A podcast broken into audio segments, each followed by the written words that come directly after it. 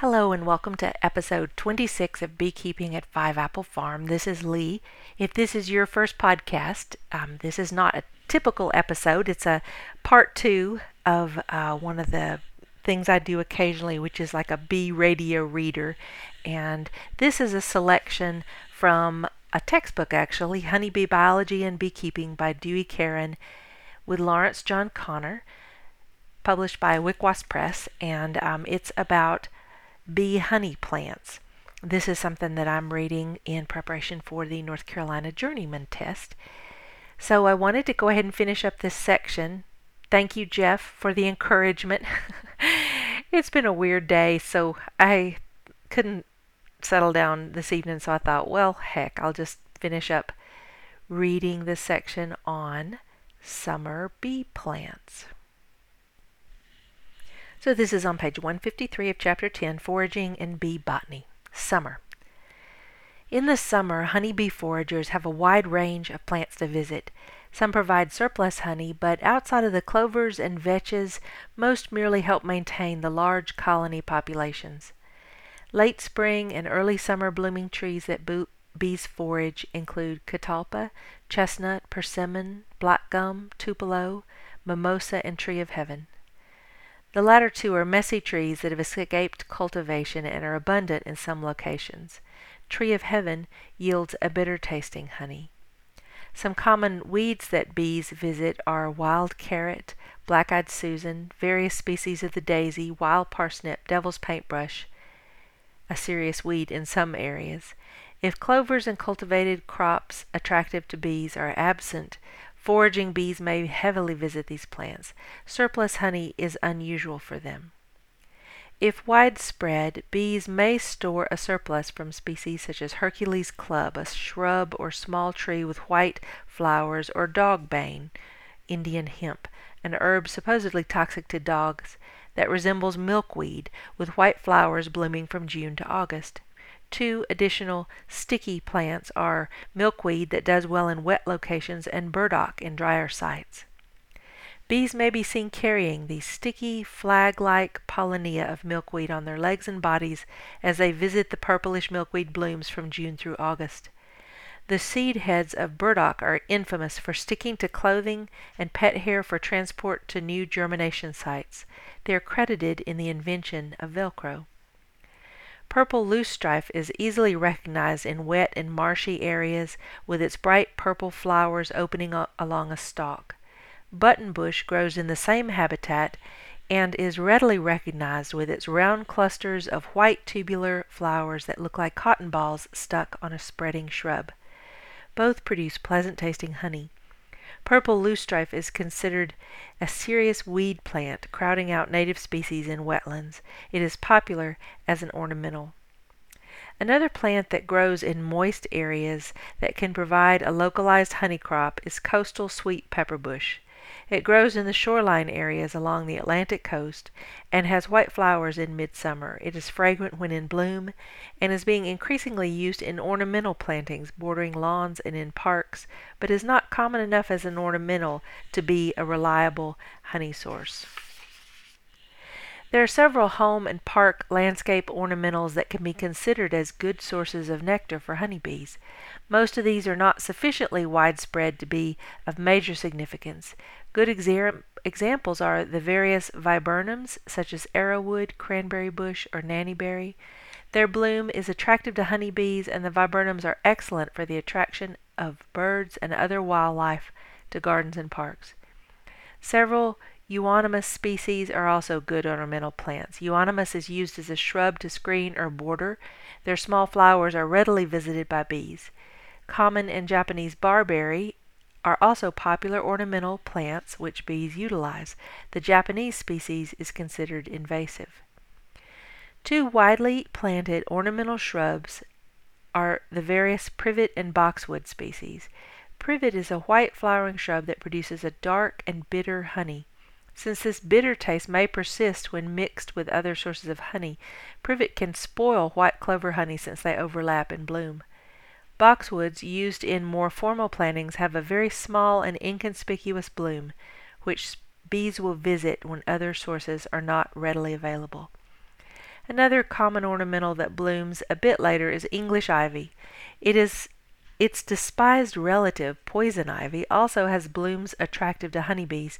Ivy honey may not taste very good, but it is not dangerous for allergic individuals to eat.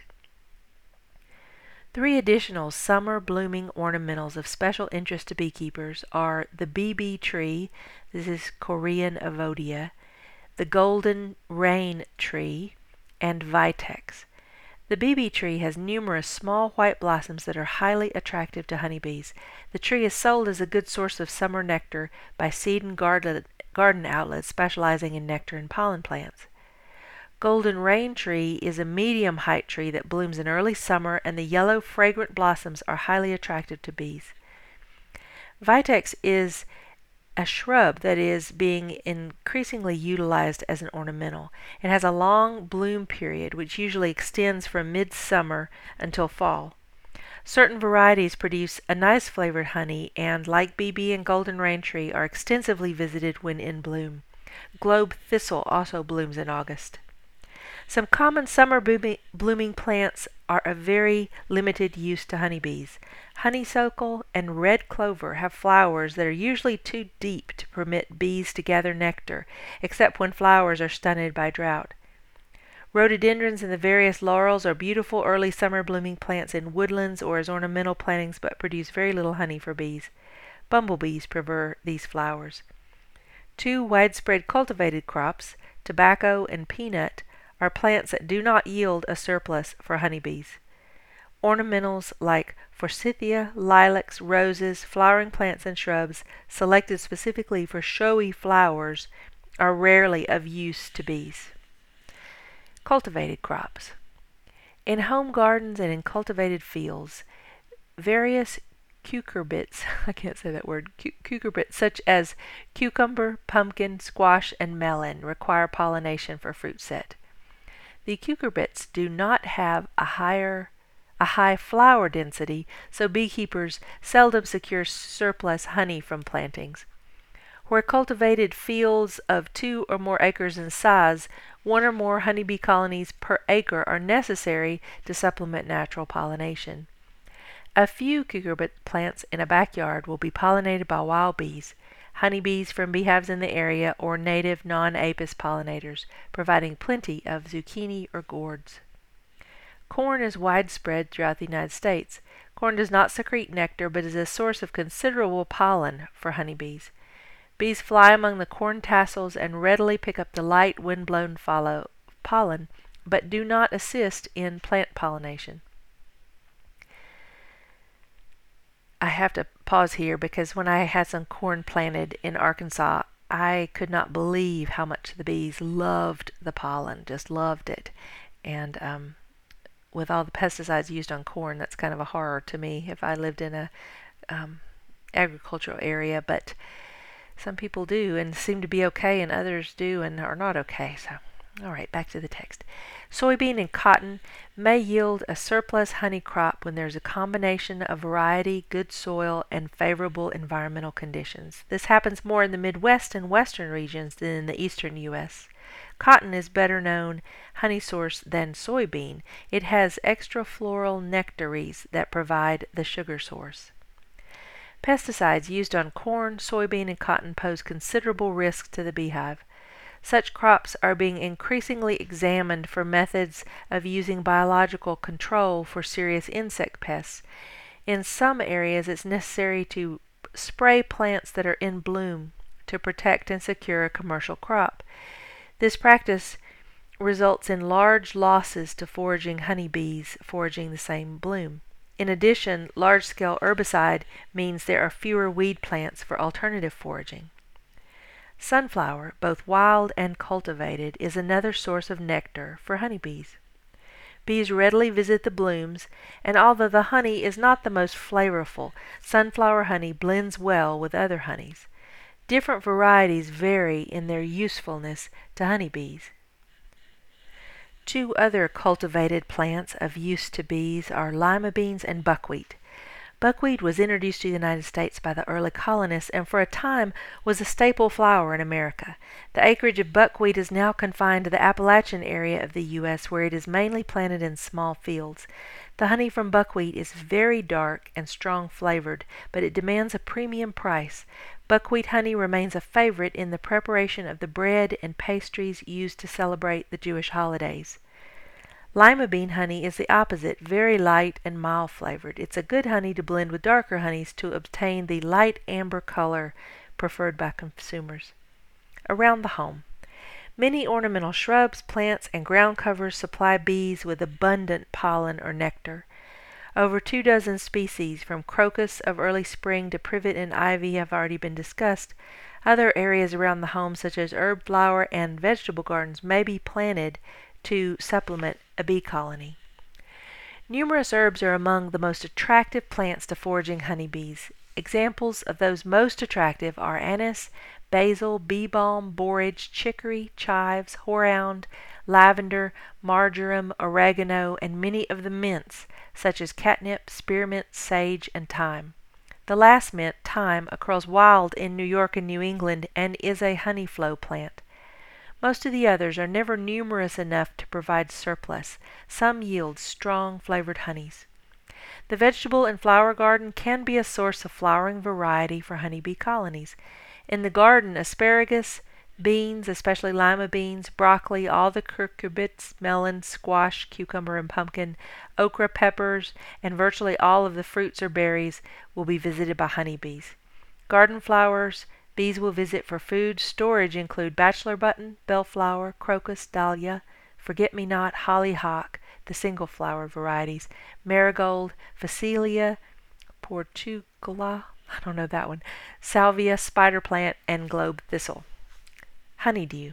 Now this is this is a weird and interesting thing. Honeydew. In some areas and certain seasons, honey bees store a surplus of honeydew. Honeydew is not nectar, but the exudations of plant-sucking insects. The main source of honeydew are insects such as aphids, scale insects, and leaf hoppers. These insects sink their mouthparts into plants and excrete a concentrated waste of high sugar content.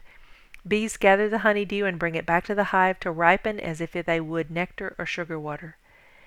Honeydew comes from insects on the evergreens, such as pine or hemlock, and from insects on deciduous trees such as oak, beech, and hickory.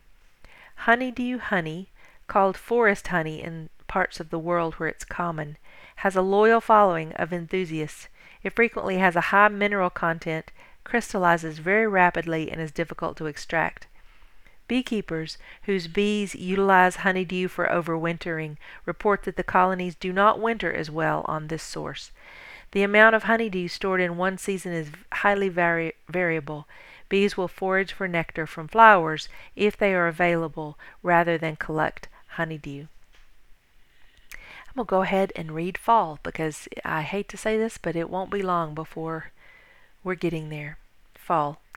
In some locations, a fair number of late summer blooming plants yield nectar that provides stores for the overwintering bee colony. Boneset is a widespread herb, and one species, Joe Pye weed, is a source of surplus honey in some northern states. We actually have a lot of Joe Pye weed here in the mountains of North Carolina. Heart's Ease has a number of common names such as smartweed, knotweed, or lady's thumb. Several species are reliable producers of honey from midsummer to frost, especially where they are locally abundant. Smartweed supposedly does not yield a very flavorful nectar. Japanese bamboo is a heartsease relative that is a very attractive bloom to honey bees and may produce a crop. Goldenrod is a widely distributed source of great benefit for bees. There are some 80 species of this widely distributed native plant, but not all are of use to honeybees. Generally, the flat-top species are the better nectar secretors compared to the plume-shaped flower types. Cool nights followed by warm days favor good nectar secretion. Goldenrod honey is deep golden in color and has a heavy flower taste. It represents the only seasonal surplus honey for some beekeepers in certain parts of the northern United States. And I'll pause here. New beekeepers, if in the fall when the goldenrod is blooming, if you go out to your hives and in your apiary you just smell this kind of awful smell, it kind of to me it smells like gym socks or something. Um, hopefully, it's not some disease in your hive, but uh, sourwood really smells kind of rank to me. But it is a specialty honey for some people. Nearly 200 uh, Bidens species are found widespread and visited by bees. Spanish needle, beggar ticks, stick tights, and burr marigolds are common late summer and fall flowers, especially on low, swampy land. Tickseed sunflower blooms from mid August until late September along the coastal plain and in wet areas. Spanish needle blooms in early spring in the southern locations, but is an important fall source in both the north and the south. Ironweed has purple flowers that are moderately attractive to honeybees. It begins blooming in August and is of value before goldenrod and aster if no bidens are available to the bees. The last of the major widespread plants in bloom that honeybees utilize are the asters. Over a hundred species of aster exist in North America, and some produce abundant nectar. Like the goldenrods, a combination of cool nights and warm days is the best nectar secreting weather. Because it crystallizes fairly quickly in the comb, beekeepers do not always want to harvest aster honey. It may not be the best food source for overwintering bees. In some locations, a super or more of aster honey may be harvested if the first fall frosts are not too early and the daytime temperature is warm enough to permit adequate bee flight. Bees reduce brood rearing at the last of the goldenrod. Bidens and aster flowers end their blooming cycle and are killed by frost. As bees prepare for winter, weaker colonies are less able to fight off robber bees. Foragers from stronger colonies will enter the smaller hive and attempt to rob honey. Various wasp species will also attempt to rob honey from weaker hives. This leads to defensive fighting. It's a difficult time of the season for once the flowers have finished blooming, colonies must live off the stored food reserves of the past season and pass the winter inside the hive. And I'll just say um, that this was a one thing that really changed uh, my beekeeping practice. Well, I should say the health of my bees is when I began to leave enough honey for them to overwinter. I actually, on Michael Bush's website, he, he's all into you know lazy techniques. He pointed out, and I had to admit he was really right about this that you know if every drop of honey you leave on there is a drop of honey you don't have to take off bottle and then replace with sugar water and obviously the benefits for the bees to overwinter on honey well i shouldn't say obviously because i mean i still know people in my club that take every drop of honey and then overwinter them on sugar water. They don't have um, they don't have as good a survival rates as people who leave attempt to leave enough honey for them to overwinter. If you're beginners, if you've stuck with me this long in this reading, I am very impressed with you, and I suspect you are going to be a successful beekeeper because obviously you are intent on learning if you've stuck with it this long. Um, so I encourage you to find out what the number of pounds for your area, the the the number of pounds of honey that they need to overwinter. And then um, you can find out, and these numbers are online. I can't do them off the top of my head tonight, but you know, a, a, full, a deep frame of honey weighs X amount of pounds, and a medium frame of honey weighs X amount of pounds. I think it's about five. Um, and you can do the count and figure up about how much how many pounds of honey are in each hive. Some people weigh their hives. I haven't gotten that uh, detailed yet, but um, but anyway, I try to do a pretty close count of how much honey is in the hive, and make sure that they have enough uh, f- for the winter. In in our area of North Carolina, I'm up by Mount Mitchell in the mountains, and so 50 pounds is an absolute minimum up here um, at least in my experience in my microclimate, 50 pounds is a minimum. And then in late winter, whatever, the, however much I left, I check very carefully um, because they, they could be running out. And of course, if you're overwintering nucs, then that's a whole different calculation. Um, but I hope you've enjoyed this uh, reading. This last paragraph in this chapter is notes. Notes. Honeybees may visit more than 200 plant species in an average season. Every beekeeper should develop plant lists, a bee botany season, that includes local bloom of importance. Such lists will include some plants that provide early season pollen. Let me read that again because that's really important. Such lists will include some plants that provide early season pollen. Continuation of spring buildup requires more pollen and nectar resources from a larger variety of flowering plants for colonies. Then, as colonies grow large, one or a few plants should reliably provide nectar for the bees to store surplus.